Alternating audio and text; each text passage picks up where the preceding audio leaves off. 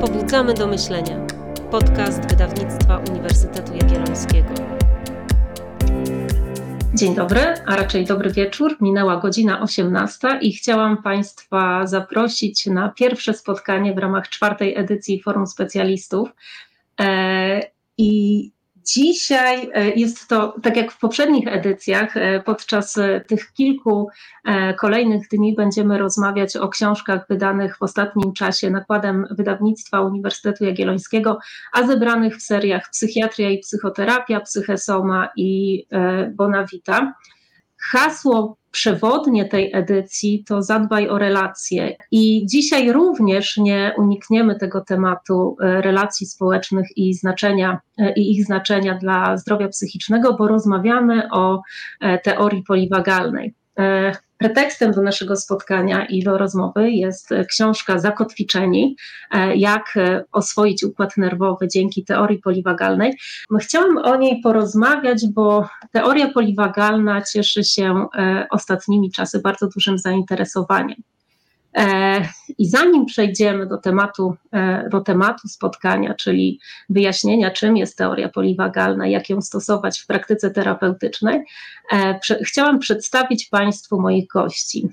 A są nimi Ewelina Ziółek, mm, założycielka Polskiego Instytutu poliwagalnego, e, ekonomistka, przez wiele lat pracująca z, z tematem e, przewlekłego chronicznego stresu, która od 2015 roku zgłębia, zgłębia właśnie wpływ tego chronicznego stresu na nasze zdrowie psychiczne. Jest również absolwentką studiów podyplomowych na kierunku psychosomatyka i somatopsychologia. E, jest również certyfikowaną w Niemczech naturoterapeutką, specjalizującą się w medycynie funkcjonalnej i stresu, e, a obecnie również studentką psychologii klinicznej na Uniwersytecie SWPS mm, i e, psychoterapeutką w trakcie certyfikacji. Mam nadzieję. Rozpoczynam. Dobrze. Witam Ewelino, bardzo dziękuję za przyjęcie zaproszenia. E, kolejnym moim gościem jest e, Marcin Sitarz, e, fizjoterapeuta, absolwent fizjoterapii Kolegium Medicum Uniwersytetu Jagiellońskiego z ponad 12-letnim doświadczeniem terapeutycznym, który prowadzi Centrum Medycyna, gabinet Medycyna Holistyczna w Krakowie i który w swojej pracy wykorzystuje teorię poliwagalną. Chciałam rozpocząć e, nasze spotkanie od tego, e, dlaczego, jak w Waszym życiu zawodowym e, pojawiła się teoria poliwagalna. Ewelina, może Ty rozpocznij, bo tutaj przejście to właśnie od ekonomistki do założycielki Instytutu Poliwagalnego to droga dosyć długa. To droga dosyć długa i historia też trochę długa, więc postaram się bardzo szybko powiedzieć. Generalnie to uważam, że nic nie dzieje się bez przyczyny i wszystko tak naprawdę, co nam się w życiu przydarza, ma jakiś cel. I nawet w momencie, kiedy to nam się przydarza, my nie wiemy dlaczego, to po prostu zaufajmy. Tak było właśnie w moim przypadku. E, przez lata, ponad dekadę pracowałam w wielkich korporacjach takich międzynarodowych, mieszkałam w różnych krajach e, europejskich. E, no i to doprowadziło niestety nie tylko to, ale w pewnym momencie swojego życia po prostu dostałam wyczerpania tak zwanego burnoutu. Więc wtedy się zaczęła moja droga, zaczęłam szukać, w jaki sposób mogę sobie pomóc. Oczywiście była psychoterapia, było, byli lekarze, było wszystko, co powinno być. No i wtedy, e, ale była tak, tak, taka, taka jedna malutka rzecz była, której mi brakowało. Niby byłam zdrowa, niby wszystko było dobrze, ale jednak nie do końca. E, no i postanowiłam e, kontynuować moje, moją drogę edukacyjną i właśnie rozpoczęłam studia na psycho, na podyplomowe na kierunku psychosomatyka, somatopsychologia. E, no i tam się dowiedziałam o teorii poliwagalnej. Jak to usłyszałam, to wisienka nad i, tak zwana, i to było tak naprawdę dopełnieniem tego, co się dzieje ze mną, co się dzieje z moim ciałem, E, bo ja e, w głowie nie byłam zdenerwowana, zestresowana, a moje ciało pokazywało mi co innego. I byliśmy ja z moim ciałem w opozycji. I w momencie, kiedy usłyszałam o teorii poliwagalnej, wszystko stało się tak naprawdę proste. Potem się okazało, że teoria wcale taka prosta nie jest, e, dlatego cały czas ją zgłębiam, ale tak naprawdę właśnie dzięki niej polubiłam swój układ nerwowy. No i dzięki teorii rozpoczęłam potem naukę UDEB-dane na, w Instytucie Poliwagalnych w Stanach. No i w tej chwili jestem tutaj z Wami i, i mam, mam, jestem bardzo szczęśliwa, że mogę, że mogę też prowadzić Instytut Poliwagalny w Polsce. Mam nadzieję, że Marcin. dużo nie mówiłam. Dziękuję. Marcin, jak to było u Ciebie? Jak to jest u Ciebie? U mnie to wyglądało mniej więcej tak, że mm, no już na studiach gdzieś o tym układzie nerwowym e, słyszałem, ale to było gdzieś jakaś głębsza warstwa, która wydawała się mniej istotna, no ale z czasem, kiedy zdobywałem doświadczenie, no to zagłębiałem się gdzieś tą wiedzę na temat ludzkiego ciała coraz głębiej, że to nie tylko mięśnie i kości, ale jeszcze coś więcej. I to było bodajże przed pandemią, tak może pół roku przed pandemią, może mniej, no z racji tego, że znam bardzo dużo psychoterapeutów, na przykład moja żona jest psychologiem, psychoterapeutą, to gdzieś właśnie od nich spłynęła do mnie ta wiedza, że słuchaj Marcin, bez taka teoria, może ci się to zaciekawić. No i przeczytałem wtedy właśnie jedną książkę, drugą, trzecią i tak dalej. E, i wtedy sobie uznam, o, że to jest takie coś, co, czego brakowało, nie? bo gdzieś widziałem, że, że, że to ciało to nie wszystko, że jeszcze coś tam musi być, mm, zwłaszcza jak przychodzą kolejne osoby do gabinetu i, i ten stan stresu to jest już norma, nie? to jest już mhm. coś, coś zupełnie innego, e, już nie ma ludzi spokojnych. Nie? I, i, no i z czasem zauważyłem, że bardzo ładnie z tymi efektami tego fizycznego rozluźnienia to ko koreluje też to, to, to, to rozluźnienie takie układu nerwowego, właśnie działanie na ten układ nerwowy. No i zacząłem sobie gdzieś to wplatać w swoją pracę, no, no i wydaje mi się, że efekty są niezłe. E, zwłaszcza, że jak tłumaczę ludziom o co chodzi, to oni są wow, nie? że to faktycznie tak jest i tylko, tylko tej wiedzy mhm. gdzieś brakowało, które dosyć e, właśnie i prosta, i trudna jednocześnie, więc, więc tak to mniej więcej u mnie wyglądało. E, to skoro, e, skoro zauważyłeś, że ta teoria sprawdza się w Twojej praktyce terapeutycznej, to tutaj znowu zacznę od, poproszę Ewelinę o wyjaśnienie, czym jest teoria poliwagalna. I tak nie wiem, czy się da w skrócie opowiedzieć, ale poproszę Cię, żebyś spróbowała. Mhm. E, to pytanie bardzo często dostaje dr Borges. E, mhm. W momencie, kiedy występuje, jest proszony o, o, o, wystąpienie, właśnie jakąś prelegencję, to bardzo często go pytają, czym jest teoria poliwagalna. E, I on mówi, że teoria poliwagalna to jest tak naprawdę powrót do człowieczeństwa. To jest to, co my wszyscy mamy.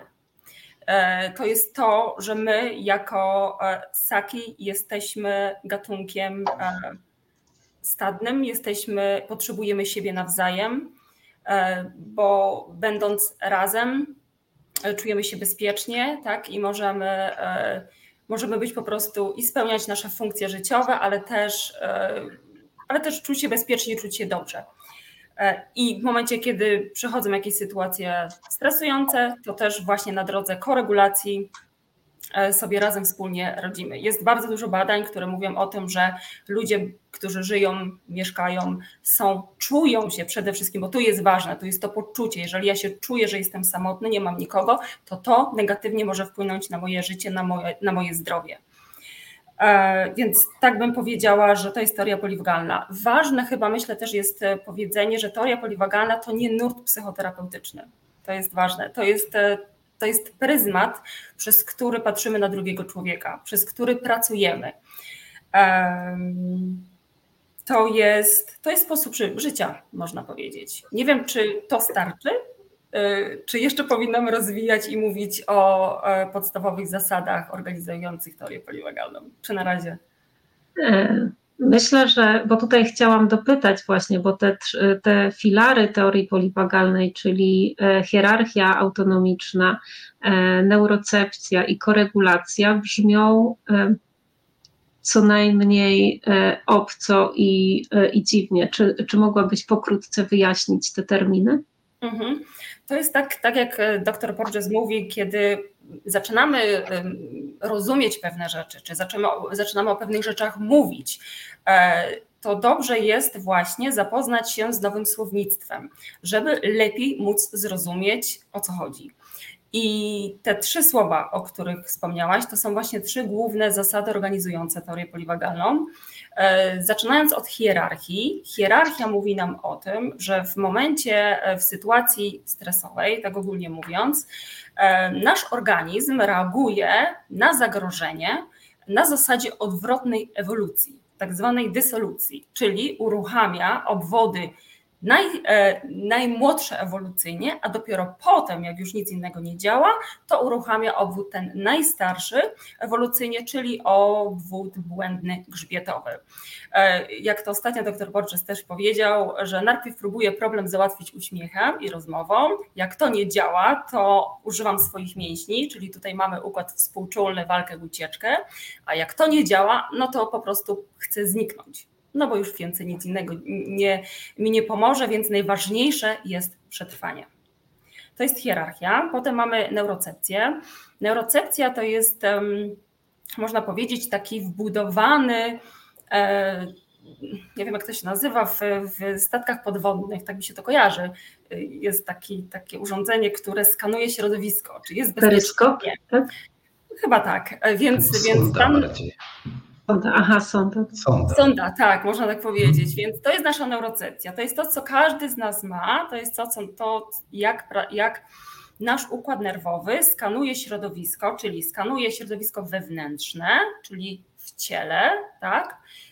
Skanuje środowisko zewnętrzne, nasze tutaj, gdzie się znajdujemy, środowisko, powtarzam słowa, i skanuje relacje między ludźmi.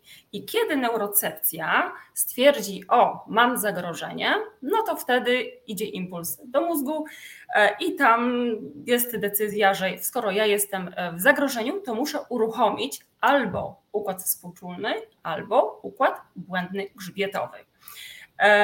Każdy z nas ma tak zwany dom z daleka od domu, czyli to jest ten stan, do którego się uciekamy w momencie, kiedy właśnie jest e, zagrożenie. E, jedna osoba może mieć, może to być współczulne, inna osoba może mieć e, błędne grzbietowe. I tak to się odbywa. I teraz jeszcze tak myślę co do tej hierarchii. Ale chyba to jest najważniejsze, że po prostu zaczynamy od tych obwodów. Uruchamiane są te obwody najpierw najmłodsze, a na końcu najstarsze. I Czyli mówiliśmy o hierarchii, mówiliśmy o neurocepcji i teraz przejdziemy do trzeciej zasady, czyli koregulacji. Koregulacja to jest innymi słowy e, imperatyw biologiczny. Co to oznacza? To oznacza, że my bez koregulacji nie potrafimy przeżyć. Potrzebujemy, my jako ludzie, jak się rodzimy, jesteśmy niemowlętami, gdyby nas zostawiono samych sobie, nie przeżylibyśmy, prawda? Potrzebujemy opieki, potrzebujemy mamy, e, więc to jest to. E, mówimy bardzo dużo o samoregulacji, która jest bardzo ważna, ale teoria poliwagalna mówi, że najpierw jest koregulacja, i jeżeli mamy dużo dobrych doświadczeń właśnie z koregulacją, mamy koregula koregulujących rodziców, mamy bezpieczny dom, to wtedy, jak jesteśmy już dorośli, e, też umiemy koregulować z innymi, ale łatwiej nam się samo regulować. Dobrze, to teraz w jaki sposób zastosować tę te, e, teorię w terapii? Terapii psychologicznej. Mhm. Zacznijmy od psychologicznej w takim razie, a później przejdziemy, jak ją zastosować w fizjoterapii. Tak jak wspominałam wcześniej, teoria poliwagalna nie jest nurtem psychologicznym. To jest coś, to jest, e, to jest sposób, w jaki terapeuta mhm. patrzy na pacjenta, tak, na klienta. E, nawet nie mówię o, o terapeucie, bo teoria poliwagalna tak naprawdę, czy o psycho, psychoterapii, a bo, bo teoria poliwagalna też ma swoje zastosowania w innych obszarach e, życia, ale ważne jest właśnie ten pryzmat, przez który my pracujemy. E, ważne jest to, ale to terapeuci wiedzą, że ważne jest to, żebyśmy my jako właśnie psychologowie, czy jako, czy jako psychoterapeuci, czy coachowie, e, żebyśmy też byli zakotwiczeni E, w nerwie mhm. błędnym brzusznym, czy w stanie e, błędnym brzusznym, dlatego że, tak jak Debdana mówi, naszym obowiązkiem jest być naszym obowiązkiem jest być uregulowanym, ale też regulować innych. Tak, więc, mhm. więc to jest ważne w psychoterapii. Myślę, że teoria poliwagalna też bardzo pomaga terapeutom stworzyć kont, kontakt terapeutyczny po prostu. E, ważne jest e, nawet takie proste rzeczy, które my myślimy, że są proste, w jaki sposób my siedzimy ustawieni do naszego pacjenta, czy to krzesło, czy te krzesła, na których siedzi klient i, i terapeuta, czy one są zbyt blisko siebie, czy zbyt daleko siebie, więc nawet wypróbowanie takich rzeczy już jest ważne. Mm, I jeszcze chyba ostatnią rzeczą, którą chciałabym dodać, to jest to, że e, i też dr Porges o, o, tym bardzo dużo mówi, że ludzie, którzy przeżyli jakąś traumę, czy przeżyli coś naprawdę niedobrego, teoria poliwagalna ściąga z nich to piętno myślenia, to ja jestem winny, tak? Nie uciekłam. Mhm e, nie dałam rady, nie broniłam się. Nie, nie broniłaś się, dlatego że Twoja biologia ciebie sama obroniła, bo to, że my wchodzimy w stan błędny grzbietowy w momencie, kiedy się naprawdę coś dzieje drastycznego, to po to, żeby przeżyć. E, więc to jest też myślę ważne. Mhm. E, a jak to wygląda w takim razie e, z punktu widzenia fizjoterapeuty? Marcin? Tak jak słuchałem Eweliny, to, to na początku bardzo podobnie, bo pierwszą mhm. rzeczą to właśnie też uważam, że konieczne jest jakby jak pacjent przychodzi, żeby czuł się bezpiecznie po prostu, czyli właśnie mhm. całe, samo, samo pomieszczenie gabinet, żeby było bezpieczne, było jak najmniej ha hałasu, wygodnie, ciepło, czyli takie zapewnić w miarę optymalne, bezpieczne warunki do tego, żeby już się poczuł dobrze. E, kolejna rzecz, no to, no to moja właśnie relacja ta terapeutyczna z, z tym pacjentem, nie? czyli żeby czuł, że jest zaangażowany, że, że, żebym go rozumiał przede wszystkim, żebyśmy mówili o jednym, e, jednym problemie.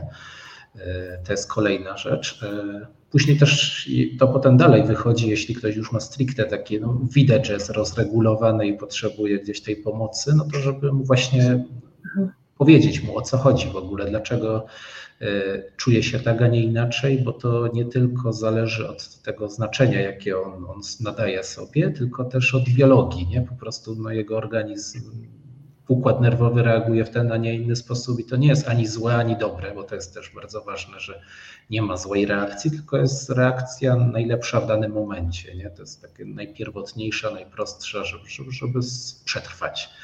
E, no i kiedy już to wszystko jest zapewnione, no to potem nawet taki no, zwykły dotyk, praca, już nie mówiąc o jakichś no, już bardziej działających na ten układ nerwowy, na nerw błędny, czy ćwiczeniach, czy, czy formach terapii manualnej, no, które go stymulują po prostu w, w, w jakiś no, bardziej e, kierowany, nie wiem, celowany sposób. Nie?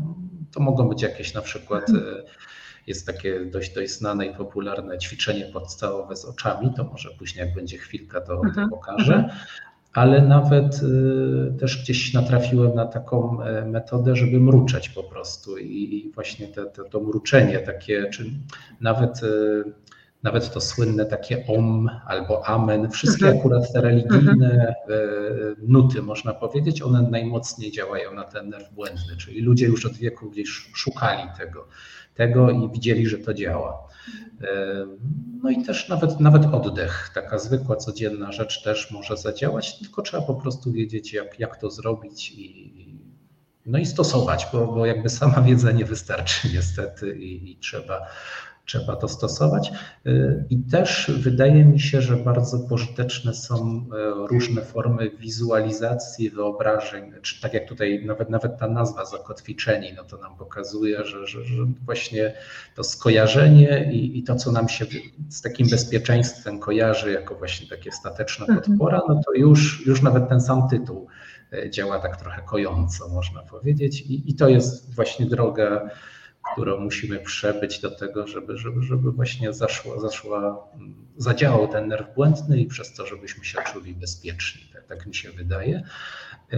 I jeszcze mam taką myśl, że mm, można działać jednokierunkowo, czyli właśnie albo fizycznie, albo bardziej właśnie tak mentalnie, ale chyba najlepiej działa jedno i drugie. Najlepiej jednocześnie albo przeplatanie. Mhm.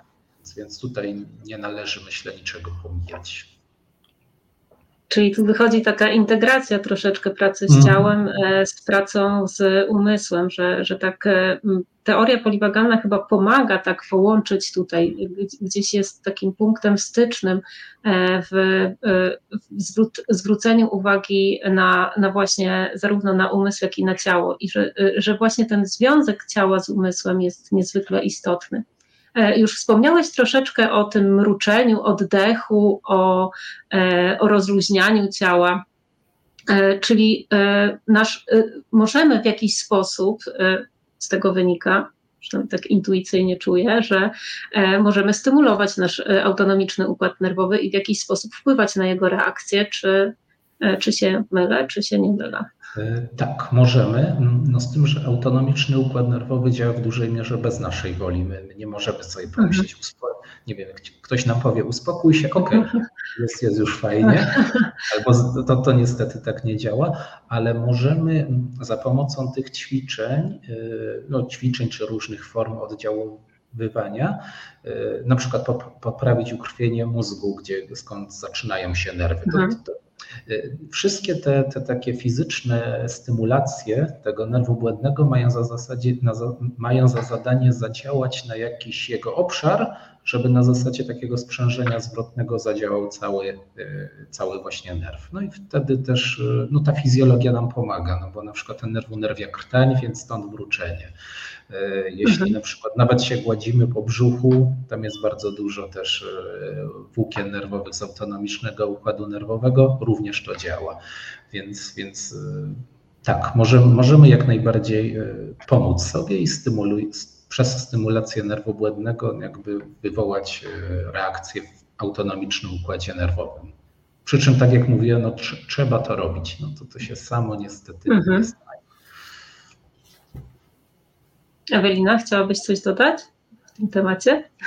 Ja chyba chciałabym nawiązać, Marcin, do tego, co powiedziałeś, że właśnie biologii nie możemy zmienić, że to jest e, reakcja naszego autonomicznego układu nerwowego. Dokładnie tak. I właśnie w książce Zakotwiczeni e, Deb Dana bardzo, e, bardzo przystępnie mówi o tym, że należy wprowadzić, bo tutaj jest właśnie cały clue tego wszystkiego, należy wprowadzić percepcję do neurocepcji. Czyli mm, neurocepcja, tak jak mówiłam wcześniej, jest e, tym procesem takim automatycznym, autonomicznym, który się dzieje w tle cały czas. I na podstawie tego, co neurocepcja e, wysąduje ze środowiska, tak nasz e, układ nerwowy czy nasze ciało tak zareaguje. I teraz w momencie, kiedy my wchodzimy w stan na przykład współczulny, czyli będąc w stanie współczulnym, szybko nam bije serce, tak, czujemy się bardzo e, napięci, oczywiście nie za bardzo możemy myśleć, bo tutaj te funkcje takie poznawcze e, się troszeczkę e, obniżają, bo najważniejsze jest walczyć albo uciekać. E, Więc aby nie zostać, jak Debdana to mówi, porwanym czy wchłoniętym przez ten stan autonomiczny, dobrze jest wprowadzić percepcję, czyli zauważyć, wiedzieć, mieć tą świadomość, że ja mam takie objawy, takie są. e, Takie są sygnały jakby e, tego stanu i wiem, że ja się w tym stanie znajduję i wtedy mogę być zaciekawiona, wtedy mogę się zastanowić, jak ja już z tą percepcją właśnie, co mogę zrobić, żeby nie dać się porwać i żeby nie krzyknąć na kogoś na przykład, tak, czy e, zrobić coś innego, co bez zastanowienia się, bez wprowadzenia tej percepcji mogłabym po prostu zrobić. Więc to jest właśnie, to jest, to jest, e, to, to jest klucz tego wszystkiego tak naprawdę. E, I takim najważniejszym, i od tego polecam wszystkim osobom, wszystkim, którzy są nowi, jeśli chodzi o teorię poliwagalną, żeby próbowali w momencie, kiedy po pierwsze poznać oczywiście te stany, tak, że mamy trzy główne stany, e, i żeby w sytuacjach stresujących, żeby umieć zauważyć to i to nazwać. Bo kiedy ja to zauważę, ja to nazwię, to ja wiem, gdzie ja się znajduję i daje mi tą, tą przestrzeń do dalej zrobienia czegoś z tym. E, jeszcze co chciałam powiedzieć i Marcin, e, ty zapewne też będziesz mógł się do tego ustosunkować, bo e, mówiąc o teorii poliwagalnej, mówimy o tych trzech stanach, tak? Czyli mamy stan Mhm. wspaniałości, błogości, błędny brzuszny, super ekstra, jest nasze życie wspaniałe. Potem mamy Mhm. współczulny i ten, o tym stanie współczulnym bardzo bardzo często mówimy, że to jest ten zły, razem z grzbietowym, to są dwa złe stany. A to tak nie jest, bo e, i to bardzo fajnie też tłumaczy Mhm. właśnie Dana w tej książce, e, że oprócz te, te, te trzy stany, one w sytuacji zagrożenia można powiedzieć, że one są złe, ale gdy nie jesteśmy w sytuacji zagrożenia, to one nam są bardzo, bardzo potrzebne. One muszą być, bo dzięki współczulnemu, dzięki e, błędnemu e, brzusznemu, my mamy energię, mamy ochotę iść z dzieckiem e, pograć w piłkę, prawda? Mamy ochotę pojeździć na rowerze, więc tutaj ten współczulny jest nam potrzebny. Więc ja bym chciała tylko powiedzieć, że współczulny to nie jest zawsze zły. E, Tak samo jak nerw błędny, grzbietowy, prawda? On odpowiada, jego codzienne funkcje są nam niezbędne. Nie wiem, czy Marcin byś chciał tutaj coś dodać. No tak, tak, zgodzę się z tym, no bo gdyby nie, no, to nie, tak jak powiedziałem, że tu nie ma złego, złej opcji, nie? Każdy, każdy z tych stanów jest nam potrzebny, tylko zależnie od sytuacji, od potrzeb, nie? Tylko, że no, brakuje nam, nie kontrolujemy w pełni sobie przeskakiwania między tymi stanami i problem się pojawia wtedy, kiedy któryś z tych stanów się pojawi w momencie, kiedy y, on reaguje bardzo szybko, automatycznie, a nie powinien. W tym momencie nam szkodzi, przeszkadza. Na przykład y, chociażby ten stan tego pobudzenia, aktywacji walki, ucieczki, no to był bardzo przydatny, kiedy ktoś nas goni i walczymy o życie, uciekamy, Mhm. Ale na przykład w pracy, kiedy szef na nas krzyczy, no to trochę słabo uciekać, nie? No też musimy jakoś wtedy to zauważyć i właśnie tak jak mówiłaś o tej percepcji, percepcja jest bardzo, bardzo ważne, no bo obecnie mierzymy się z zupełnie innymi problemami niż tymi, które były jakiś czas temu, nie? kilka tam, paręset lat wstecz i, i tutaj właśnie ta percepcja, obserwacja swojego ciała, no w ogóle mm, jakby poznanie swojego ciała, można powiedzieć, no tu jest kluczowa w tym sytuacji, czy, czy ta reakcja jest potrzebna nam w tym momencie, czy jednak jest troszkę przesadzona i, i powinniśmy jednak y, być, być, nie wiem, przejąć kontrolę po prostu nad swoim ciałem i zareagować inaczej. Mhm. Tutaj jeszcze mogę dodać, to jest też bardzo ważne, że tak naprawdę możemy sobie wyobrazić ten stan błędny e, brzuszny jako parasol, który roz, jest, e, e. jak, jak to powiedzieć, e, roz, Rozłożony. rozłożony dokładnie i, i pod nim jest e, błędny grzbietowy i współczulny i, i, i ten nasz błędny brzuszny, ten parasol, e, jakby jego zadaniem jest trzymać, można tak powiedzieć, w ryzach nasz współczulny i grzbietowy, bo wtedy jesteśmy zakotwiczeni właśnie w tej energii błędnej brzusznej i wtedy nie jesteśmy w stanie obronnym.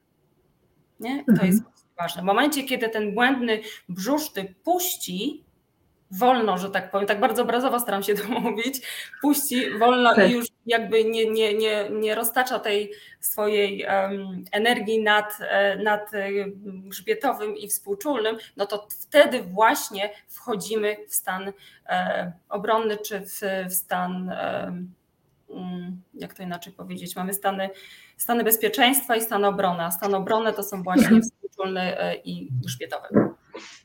Mhm. E, Właśnie To tak, bardzo e, dobrze to, jeszcze przerwę, bardzo dobrze to właśnie Proszę. powiedziałeś, że, że musimy pamiętać o tym, że, że jest ten parasol, nie? Że, że coś, Mhm. coś tam czuwa i kontroluje pozostałe te stany i no, żebyśmy o tym pamiętali, tylko właśnie jak, jak jest już bardzo źle, mamy jakieś utarte schematy, no to bardzo łatwo w nie wpadamy i zrywamy się z tej kotwicy, no i, no i wtedy jest właśnie problem. I, Schematy. No właśnie, Wzorce. To jest bardzo dobre. Też Mhm. w książce bardzo dużo Adebdana pisze Tak, o tak. zmianie tych schematów i tych wzorców. Wystarczy dołożyć jeden mały element albo odjąć od naszego wzorca i już mamy inną historię. mhm. Zwłaszcza, zwłaszcza trzeba zwrócić uwagę na to, że to nie musi być duży element. Ona tam pisze, że to jakiś szczególik, dosłownie coś, co nam pozwoli się właśnie no, tą percepcję znaleźć po prostu i, i, i zmienić stopniowo, kawałek po kawałku całość. Ona też tam takie piękne zdanie podaje, że to jest no, praca długa i mozolna, ale jednak dzięki niej możemy się zmierzyć z tym ryzykownym życiem, które, które jest dookoła nas. E, czyli możemy wypracowywać sobie nowe schematy reagowania e, e, i na, na sytuację taką, którą my odbieramy jako zagrożenie, tak?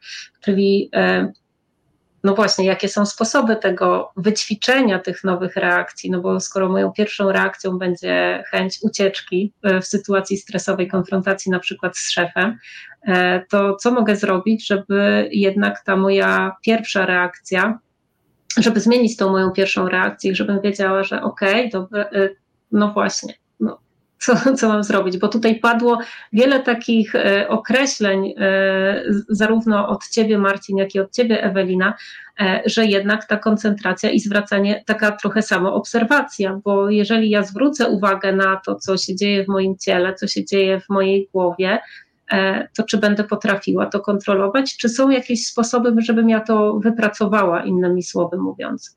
Nie wiem, czy mam zacząć, czy mam Tak, proszę. Proszę. Ja mam zacząć, tak? Dobrze. E, tak, to jest. Wracając na przykład do tego przykładu, Marcin, co powiedziałeś, że e, no, mamy szefa, który jest dla nas e, sygnałem zagrożenia, powiedzmy to. E, no i co wtedy zrobić? No bo nie możemy uciąć, tak? Jesteśmy w pracy. No to to, to, jest, to jest tak, to jest praca, ale wtedy możemy przede wszystkim, tak jak mówię, e, zobaczyć, gdzie się znajdujemy na tej drabinie autonomicznej, o której Debda napisze w swoich poprzednich książkach. To jest jedna rzecz. Hmm. Druga rzecz, zmapować nasz autonomiczny układ nerwowy, czyli zobaczyć, jakie są moje E, jakie są, jakie są moje przebłyski, tak? Tak to jest e, jakby przetłumaczone, co powoduje, że ja mogę choć na chwilę e, dosięgnąć tej energii błędnej i brzusznej. Mamy koregulację, więc mogę sięgnąć po kogoś, po coś, żeby żeby tutaj e, się uregulować. Mogę popracować z oddechem, tak jak e, Marcin wspominał. E, no niektórzy ludzie, którzy bardzo często przebywają w współczulnym, mają czasami problem z oddechem i z ćwiczeniami oddechowymi. Wiem to, bo ja jestem taką, czy byłam taką osobą, i wtedy bardzo fajnie sprawdza się po prostu robienie, śpiewanie tego hmm, bo wtedy aktywujemy tutaj właśnie naszą krtań i, i, i się naprawdę uspokajamy. E, więc to jest e, to. Jest to. Jest, każdy człowiek e, ma swoje, swoje momenty i swoje preferencje, co na niego działa. Bardzo często, nawet w pracy z klientami, jak pracuję, to oni, nawet, oni, nawet jak się ich pyta, no to, to wypisz to co, to, co dla ciebie działa, to, co lubisz, to, co ci uspokaja, to, co cię właśnie przenosi do tej dobrej energii. I, I jest problem. Więc dopiero, i to jest nawet praca, żeby to wszystko sobie wypisać, unaocznić. I nawet chyba w poprzednich książkach Dana też sugerowała, że e, taką listę można mhm. sobie powiesić na lodówkę żeby ją przypominać mhm. sobie, bo my, ludzie, mamy niestety tą, tą tendencję do kierowania się do negatywu zamiast do pozytywu. Więc e, mhm. musimy chyba trochę więcej pracy wykonać, żeby te przebłyski e, odnajdywać po prostu. I, I nawet takie zadania domowe można zadać naszemu, e, naszemu klientowi, pacjentowi. No to dobrze, to jutro znajdź trzy przebłyski. Albo nie wiem, jak uważasz, może zaczniesz dzień od e, znalezienia właśnie jakiegoś przebłysku. Co ci sprawia przyjemność? Więc, e, więc to są takie tak naprawdę proste rzeczy, ale no my o nich często zapominamy. Mhm. To chyba są takie ja... rzeczy, o których, o których trzeba przypominać, że, tak. E, że takie e, drobne drobiazgi, które mogą, e, wydawać by się mogło, że to są bardzo drobne rzeczy, ale mogą mieć kolosalny wpływ, kolosalne znaczenie dla naszych reakcji i później wypracowywania tych nowych ścieżek reagowania. Dokładnie, bo jeszcze taką ostatnie, ostatnie zdanie tylko do tego dodam, to jest też bardzo ważne, bo to, że my usuniemy. Oznaki e, zagrożenia czy oznaki niebezpieczeństwa wcale nie oznacza, że my się czujemy bezpiecznie. Mhm. Nie, także to jest właśnie też coś, nad czym e, zachęcam popracować. A co powoduje, że ty się czujesz bezpiecznie? A co powoduje? Jaka czynność? Mhm. Nie wiem, mhm. też to, Debdana proponuje e, to ćwiczenie z kotwicami, czyli znajdź miejsce, znajdź osobę, mhm. czas, tak? Coś, co, co, co ci pomaga w danej sytuacji i przywołaj to. I tak jak Marcin super powiedział wcześniej, że praca z wyobrażeniami bardzo dobrze działa no, danego naszego mózgu i to są badania naukowe potwierdzają to. Nie ma tak naprawdę takiej wielkiej różnicy, czy my robimy coś na żywo naprawdę, czy robimy to w naszych umysłach. Wizualizujemy. Mhm. Marcinie? Coś jeszcze, jeszcze nawiązując do tej e, sytuacji właśnie w pracy takiej zawodowej, e, to mhm. generalnie też e, najistotniejsze wydaje mi się to jest to właśnie zauważenie, co się z nami dzieje, nie? żebyśmy mieli świadomość, a nie, a nie wpadali już w te głębokie właśnie na przykład grzbietowy stan, kiedy już całkowicie się odcinamy od tego racjonalnego umysłu i w zasadzie nic, nic, nic nie możemy dalej zrobić, więc właśnie ta percepcja, zauważenie, co się dzieje, I jeszcze taka rzecz, e, że są na przykład, to się zwykle ludziom kojarzy z takim jakimś znudzeniem, ale samo nawet takie westchnięcie, takie to już nas troszeczkę tak osadza na tym, co się dzieje. E, I jeszcze z takich, takich fizycznych rzeczy, co, co nam pomagają e, w tym, żeby się jakby, myślę, poczuć, poczuć, że jesteśmy tu i teraz i jakoś mogli zareagować, to nawet takie zwykłe nie wiem, czy będzie widać, ale takie poklepanie się samemu po, po, po ramieniu, nie? To wtedy mhm. już czujemy swoje granice, no i możemy jakoś zareagować jakby tak no, adekwatnie, racjonalnie do tej sytuacji, która nas spotkała. Ale, ale przede wszystkim właśnie trzeba cały czas być, być czujnym i myślę, e, no, pracować po prostu z tym, że, że, że wpadając w te schematy, które znamy, no nie wyjdziemy z nich. Musimy się zakotwiczyć i, i, i wrócić mhm. do tego. To tutaj mam pytanie od, od pani Anety. E, w jaki sposób, e, e, w jaki sposób można odnieść się z tego, co mam nadzieję, że dobrze rozumiem pytanie, jak terapia poznawczo-behawioralna ma się do poliwagalnej? Czy mhm. Ewelina mogłaby się terapia, odnieść? Mhm, terapia poznawcza, terapia poznawczo-behawioralna. No właśnie, mhm. celem terapii poznawczo-behawioralnej jest między innymi e, zmienienie e, naszych e, naszych przekonań na przykład, tak? Więc tutaj w książce mhm.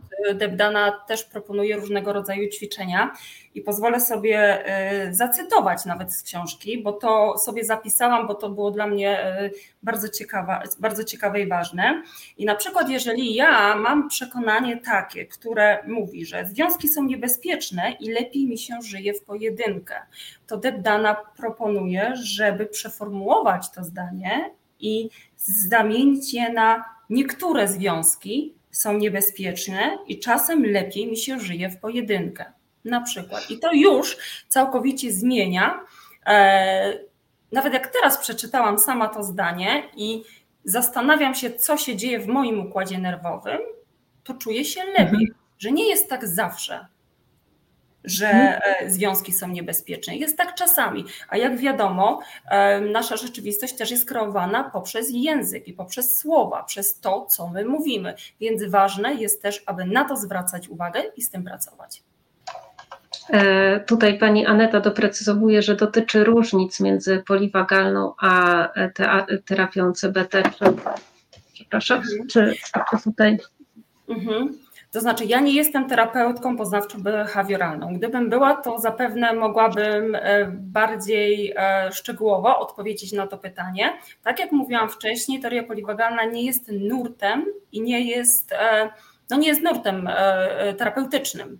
Więc e, mhm. terapeuta poznawczo-behawioralny, e, pracując przez pryzmat teorii poliwagalnej, mając wiedzę na temat jej głównych założeń, e, no inaczej jakby może podejść do, do, do klienta, tak? Na przykład w trzeciej fali terapii poznawczo-behawioralnej, przepraszam, w DBT, jak dobrze myśl, myśl, pamiętam, to coraz większą wagę przykłada się do kontaktu terapeutycznego, tak, pomiędzy pacjentem, klientem a terapeutą. To tutaj nasz klient, pacjent jest specjalistą od swojego życia i mhm.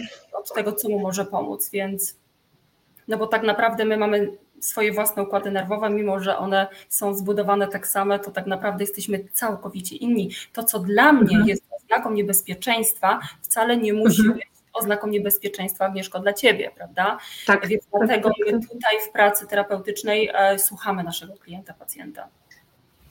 Właśnie wydaje mi się, że tutaj jest taka wrażliwość też na, na to reagowanie, na jeżeli e, wiem w jaki sposób funkcjonuje autonomiczny układ nerwowy, mogę próbować interpretować reakcję osoby, z którą jestem w kontakcie, I, I, wydaje mi się, że tutaj może pomagać, z tego co rozumiem, może pomagać teoria poliwagalna e, na, taką, na takie zwrócenie e, uwagi nie tylko takiej samoświadomościowej, ale również na, mm, na właśnie na, na to, w jaki sposób inni mogą wskazywać nam chociażby przez mimikę twarzy, prawda, czy, czy, czy to w jaki sposób ciało nam się otwiera, zamyka, przecież tutaj tak. wydaje, chyba ciało E, ciało również ma wiele nam do powiedzenia odnośnie naszego e, stanu psychicznego. E, nie wiem, czy, czy Marcin się zgodzisz tutaj z tym, z tym stwierdzeniem, że gdzieś tam nasze emocje w tym ciele pozostają.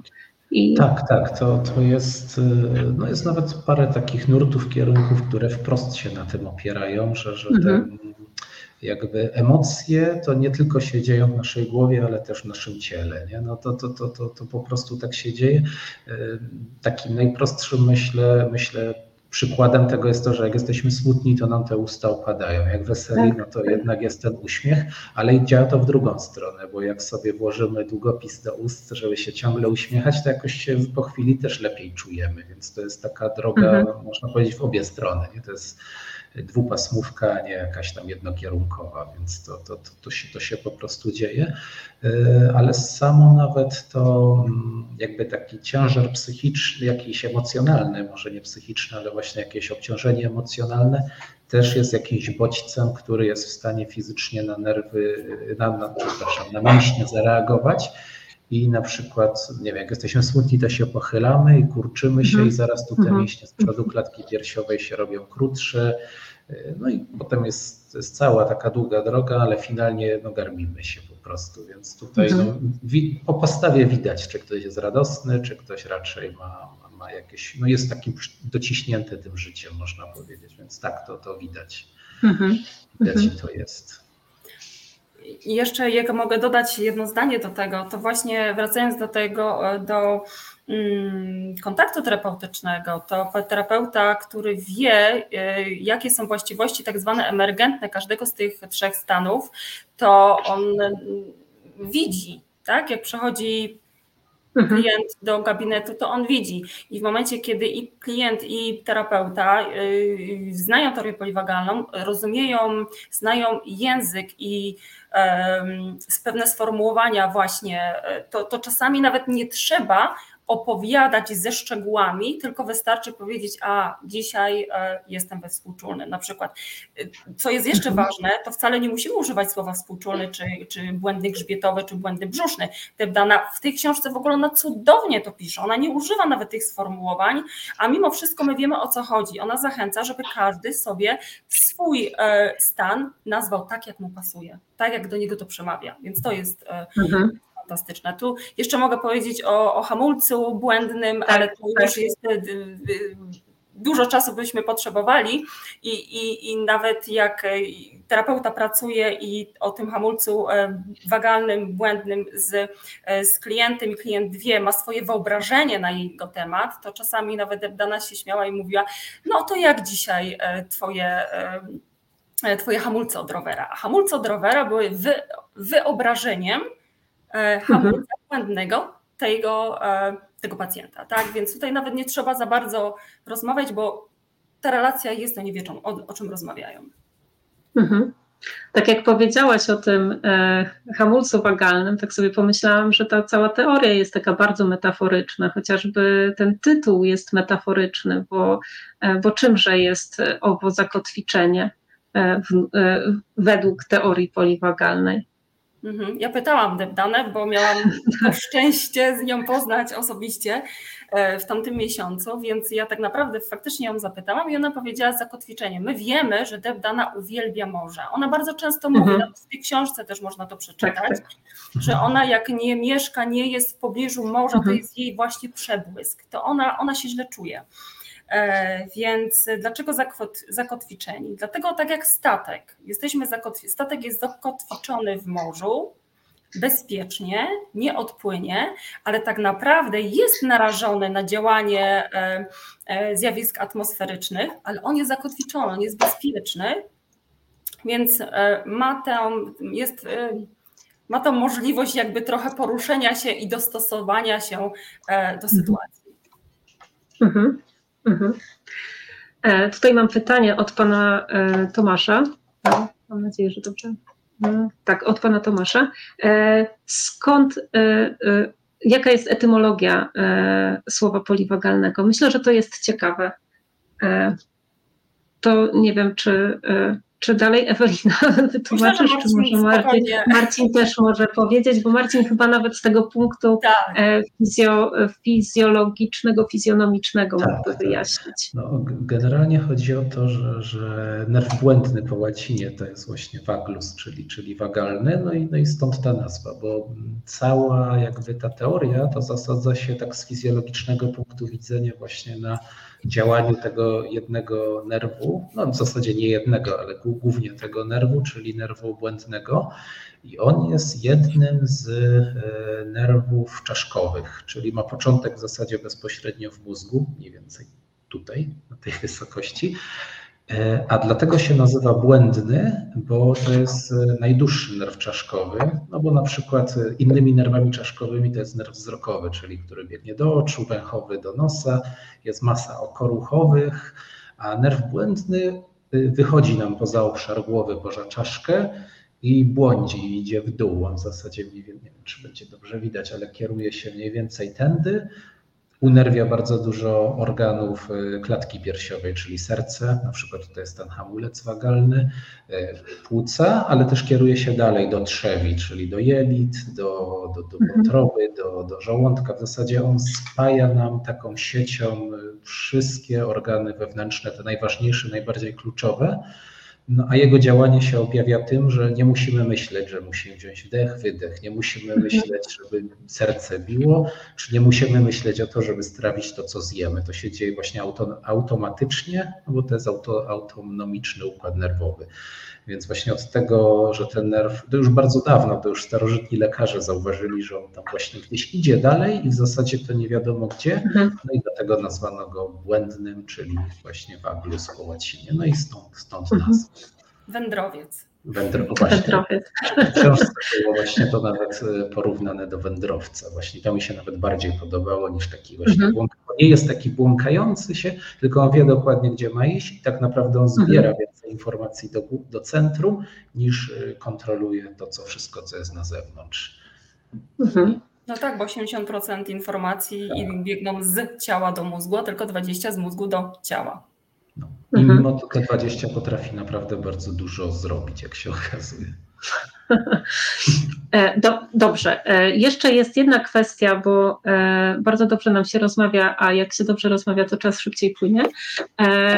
I, a chciałabym o jednej kwestii, to znaczy o, jedno, o jedno zagadnienie Was dopytać i myślę, że, że tutaj może zacznę od Marcina, bo e, książka, ta książka Zakotwiczeni, ona jest e, pierwszą książką, e, chyba pierwszą, pierwszą na pewno u nas, która jest skierowana do, nie do specjalistów, tylko do osób, które chciałyby sobie chciałyby zrozumieć teorię poliwagalną, chciałyby nauczyć się stymulować swój układ, autonomiczny układ nerwowy.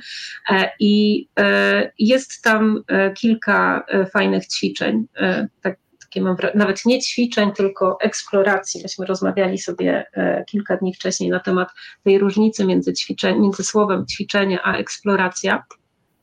I właśnie, jakie eksploracje moglibyśmy stosować, żeby, żeby poznawać swój układ, autonomiczny układ nerwowy, żebyśmy mogli w jakiś sposób go stymulować, to, za, mm, to wywołam tak Marcina. Dobrze. Mi tak najbardziej, e, czytając książkę, to odpowiadały te wszystkie eksploracje takie wyobrażeniowe, żeby właśnie czy mhm. nawiązanie mhm. do tej kotwicy, czy, czy wyobrażenie sobie jakiejś takiej bezpiecznej, znanej sytuacji, która będzie, e, może nie tyle bezpiecznej sytuacji, ale jakiejś sytuacji, która będzie odpowiadała naszym stanom właśnie tego układu autonomicznego. I to dzięki tym wyobrażeniom, tym doświadczeniom, które znamy, no to możemy lepiej się osadzić w tym, w jakim stanie jesteśmy. I to, to było dla mnie bardzo takie, jest taki dość wzrokowcem i, i wyobraźnię też mam bujną, więc to bardzo dobrze do mnie e, trafiało po prostu. Więc, więc wszelkie takie, e, znaczy czytając te eksploracje, to mogą być wraż- możemy mieć takie wrażenie, że to są proste i banalne rzeczy i szkoda na nie zachodu, ale kiedy się faktycznie poświęcimy im czas, no to ten efekt myślę, że będzie bardzo pozytywny, no i, no i cenny przede wszystkim. E, więc, więc hmm. dużo takich, e, właśnie to wyobrażenie tych miejsc, które odpowiadają e, stanom naszego układu nerwowego, to, to mi tak najbardziej gdzieś odpowiadało, jak sobie tak wspomnę na, na, na wszystkie te eksperymenty. Jest tam bardzo dużo, więc, więc trudno wszystkie wymienić. I ciekawe jest też to, że jest, ten poziom jakby trudności jest, jest stopniowany, więc, więc nie ma się co przerażać. Mhm. Jak ktoś przeczyta, będzie ćwiczył, doświadczał po prostu tych stanów, no to jest w stanie naprawdę sobie osadzić się w tym, w tej percepcji, w, tej, w tym, co się dzieje. Więc ja, ja, dla mnie przynajmniej to było takie najcenniejsze. Ewelina, a jak dla ciebie? Bardzo ciężkie pytanie. Nie wiem, co mam wybrać, ale jeśli, e, jeśli mówimy o eksploracji, e, to chyba, chyba powiedziałabym o dwóch rzeczach. O dwóch rzeczach. Mm, sytuacja, dana sytuacja, która się wydarza, na którą spoglądamy z perspektywy trzech naszych stanów. Jedna sytuacja, a w zależności od tego, w którym jesteśmy e, stanie autonomicznym, inaczej ją odbierzemy. Debdana nawet chyba w tej książce też e, jako przykład podawała poranek, kiedy nalewa sobie kawę i rozlewa tą kawę. Taka mała rzecz. I zachęca do eksploracji i do pomyślenia, jaka, e, jak, jak ty możesz odebrać tą małą sytuację, która może być e, stresująca. Czyli na przykład, jeżeli ja się znajduję w stanie błędnym brzusznym i rozleję kawę, to mogę sobie powiedzieć, po prostu stało się, albo mhm. nie wiem, uśmiechnąć się, no wytrę i tyle, tak? Kiedy się znajduję w stanie współczulnym, to będzie to historia całkiem inna. Wtedy mogę powiedzieć znowu, znowu coś źle zrobiłam, do niczego się nie nadaje, nie wiem, e, wszyscy są przeciwko mnie, świat jest okropny na przykład. A jeśli znajduję się w stanie błędnym, grzbietowym, no to wtedy też będzie moja reakcja całkowicie inna, tak? Bo wtedy mogę mhm. e, też powiedzieć, że się do niczego nie nadaje i w ogóle to wszystko jest bez sensu. Ja sobie nawet kawy rano nie mogę nalać. Więc mhm. jak, jak inna historia, jak inna e, opowieść wynika z jednej i tej samej sytuacji, w zależności od tego, w jakim ja się stanie w tej chwili znajduję. I świadomość tego oczywiście też pozwala na to, żeby żeby zmienić ten stan i żeby inaczej też myśleć o, się, o sobie i o świecie.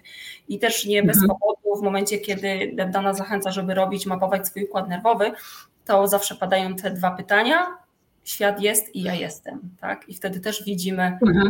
jak świat się zmienia po prostu w zależności od tego, gdzie jesteśmy. Wiem, że mało czasu, a ja czasem lubię dużo mówić.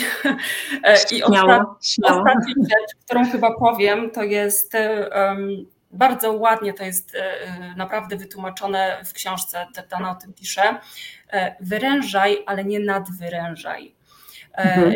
Co oznacza, że mm, eksplorujemy, wchodzimy w nasz układ nerwowy, myślimy o jakiejś sytuacji, która która powoduje, że wchodzimy w stan współczulny albo grzbietowy, czyli mówimy tutaj o tych stanach obronnych. Mhm. Jesteśmy w tym stanie, ale musimy pamiętać, żeby sobie wybrać sytuację, która nie zaważy na naszym życiu, która nie jest bardzo mocna, tylko taką, którą możemy wytrzymać. I w ten sposób utrzymujemy nasz układ nerwowy w takim przekonaniu, e, że on to jakby wytrzyma, ale też będąc w tym samym momencie zakotwiczonym w energii błędnej brzusznej. Mhm. Na przykład, jeżeli ja dzisiaj idę do pracy i ten szef, ten nie, nie wiem, czy to w sumie dobry przykład, ale no ten przysłowiowy już szef, tak, on mnie denerwuje i wprowadza mnie w ten stan współczulny, którym ja sobie nie mogę poradzić, tak, bo jestem pochłonięta przez ten stan,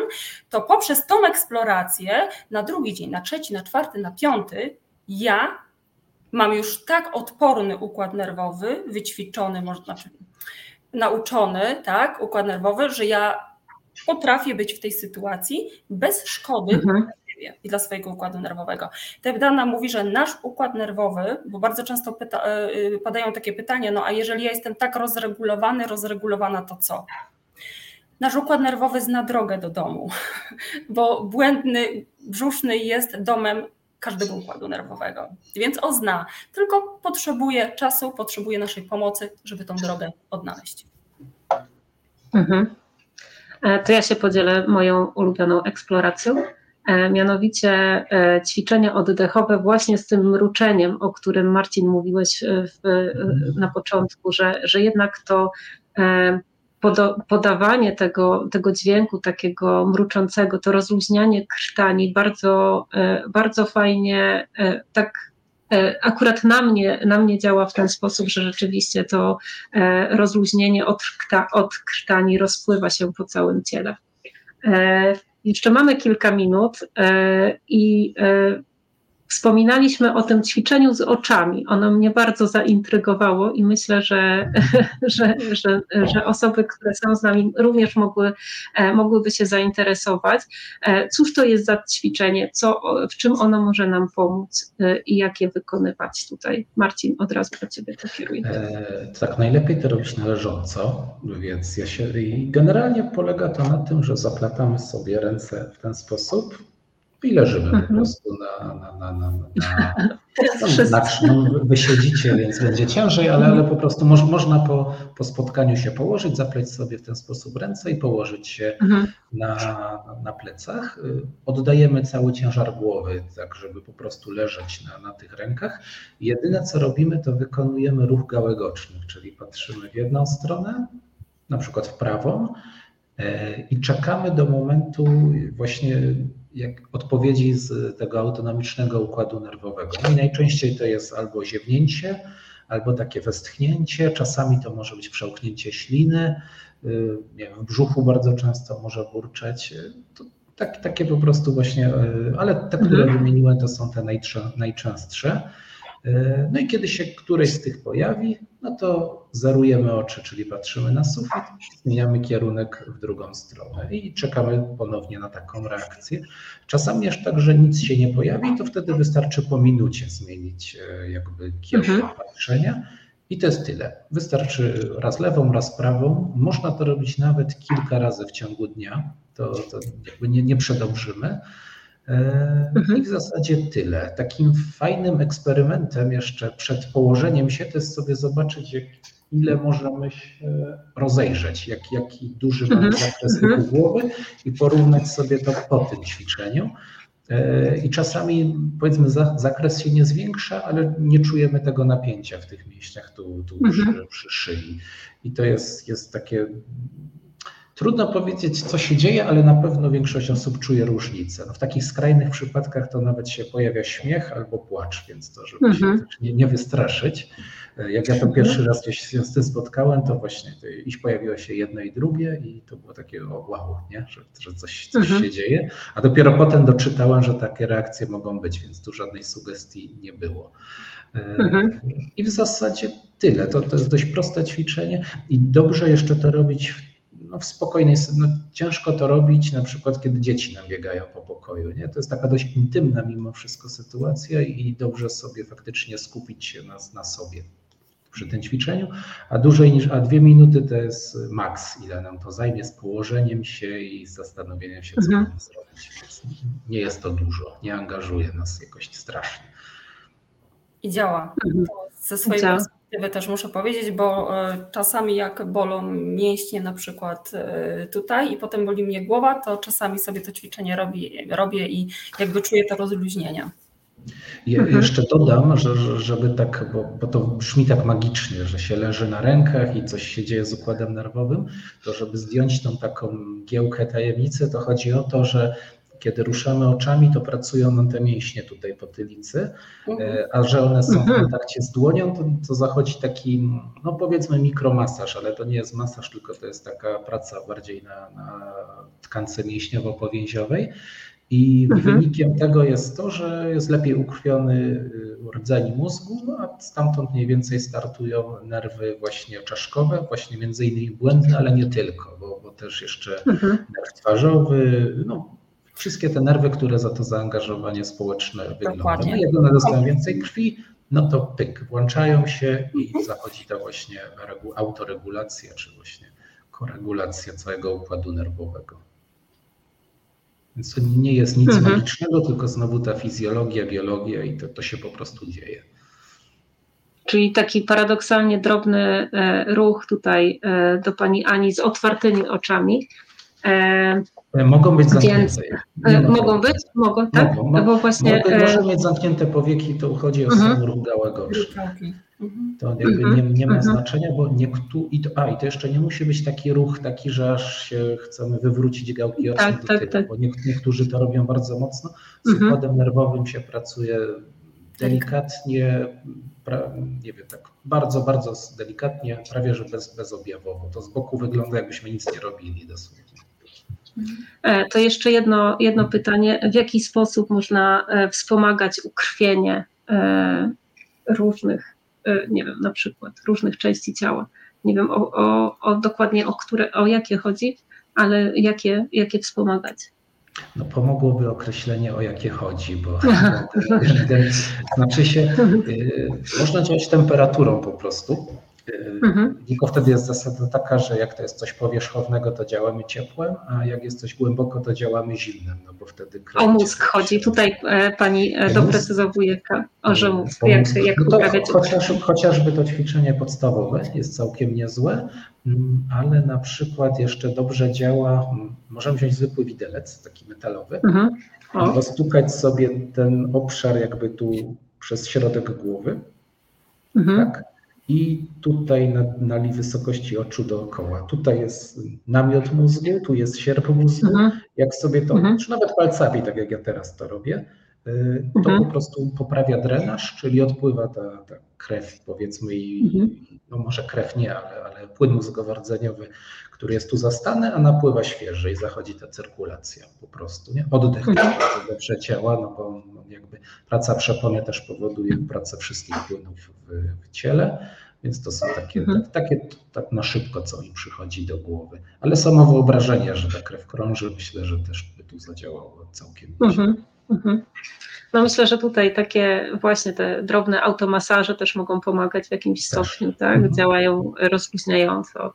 E, e, miałam e, okazję korzystać z tego ćwiczenia, tutaj masażu u nasad brwi, bardzo, bardzo fajnie później rozluźnia całe ciało, taka niby drobna rzecz, która pomaga, która wpływa później na, e, na pozostałe organy. To jest fenomenalne, jeżeli zwrócimy uwagę na to, jak bardzo mamy powiązane e, układy, wszelkie e, właśnie te, te wszystkie różne punkty w ciele, jak, jak bardzo one są ze sobą powiązane.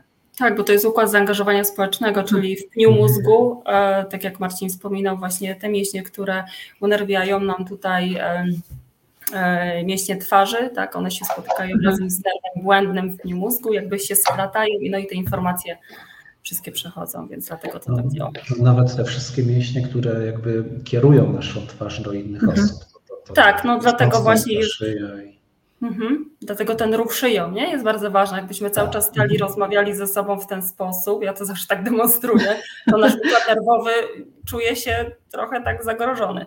Dlatego, a jak Tak. rozmawiamy normalnie, tak, i, i tą głowę poruszamy głową, no to wtedy jakby czujemy się zaproszeni do rozmowy i czujemy się lepiej. Mhm. Mhm. E, Czyli nie możemy unikać gestów e, i możemy sobie e, poruszać głową, tak żeby, tak, że- tak żeby rozluźniać troszeczkę ciało. Moi drodzy, mam nadzieję, musimy, musimy powoli kończyć. Mam nadzieję, wydaje mi się, że tylko dotknęliśmy tematu troszeczkę, ale odsyłam Państwa do książki, a nawet do książek o teorii poliwagalnej, bo wydawnictwo wydało ich już kilka. E, Są to teoria poliwagalna Porgesa, są to e, teoria poliwagalna w psychoterapii, e, teoria poliwagalna w praktyce autorstwa Debdejny, terapeutyczna moc nerwu błędnego, która jest również niezwykle praktyczną praktyczną e, książką E, i ta, która ukaże się w przyszłym tygodniu, czyli Zakotwiczenie, która, e, w której zawartych jest mnóstwo e, ciekawych eksploracji, które możemy, e, które możemy e, testować na sobie w, e, niemalże w każdym momencie. E, I, e, I w jakiś sposób będą one wpływały na, e, na nasze poczucie dobrostanu. E, Takie już pytanie na zamknięcie do Was. E, Z czym zostajecie po, e, po lekturze zakotwiczonych, z czym zostajecie po wejściu kolejnym w poliwagalną? Tak w dwóch zdaniach. Marcin? Ewelina. Ja tylko powiem, że ja się, ja się niezmiernie cieszę, bardzo się cieszę i mówię właśnie tutaj e, jako reprezentantka Polskiego Instytutu Poliwagalnego i także e, Instytutu Poliwagalnego w Stanach, że się bardzo, bardzo cieszymy, że e, no już kolejna książka e, o teorii poliwagalnej w Polsce została przetłumaczona i, i jest dostępna. Także to jest, to jest bardzo dobra wiadomość. Mhm. Marcin? No, ja, ja, też, też mi to odpowiada, że właśnie coraz więcej się o tym mówi, coraz więcej się, się publikacji, książek pokazuje na ten temat. E, A z tej książki to najbardziej mi utkwiło to, że, że po prostu właśnie, żeby eksplorować, żeby doświadczać i Mhm. żeby, żeby to robić. Nie? No tak, tak jak kiedyś jakaś nauczycielka mówiła, którą w życiu spotkałem, że, że wprawa to jest e, ilość powtórzeń, jakie wykonamy i po prostu trzeba to robić Mhm. i Mhm. tyle, że że eksplorować. O, to, to słowo takie bardzo istotne i oddające wszystko, myślę, w tym temacie. Mhm. Tak, być z naszym, z naszym układem nerwowym, bo, bo my jesteśmy razem, tak? Gramy. Jesteśmy jedną drużyną, a nie on jest obok, tylko my jesteśmy po prostu razem się z nim zaprzyjaźnić, po prostu Mhm. też poprzez tę eksplorację poznawać. Mm, Również dołączam się do tego głosu i powiem, żebyśmy byli dla siebie, e, żebyśmy sam, sami opiekowali się sobą i zadbali o, e, o to, żeby, e, żeby właśnie zwrócić uwagę na swoje ciało, żeby słuchać tego ciała i żeby być z nim stale w kontakcie e, i w ten sposób wzmacniać również swoją rezyliencję. E, Bardzo Wam dziękuję za dzisiejsze spotkanie. E, Niezwykle miło było mi, rozmawiać, choć troszeczkę była to niespodzianka, że, prowadzi, że miałam okazję poprowadzić tę rozmowę. Niemniej jednak bardzo Wam dziękuję. Państwa zachęcam do uzbrojenia się w cierpliwość i poczekania na tę książkę, e, bo lada moment będzie dostępna.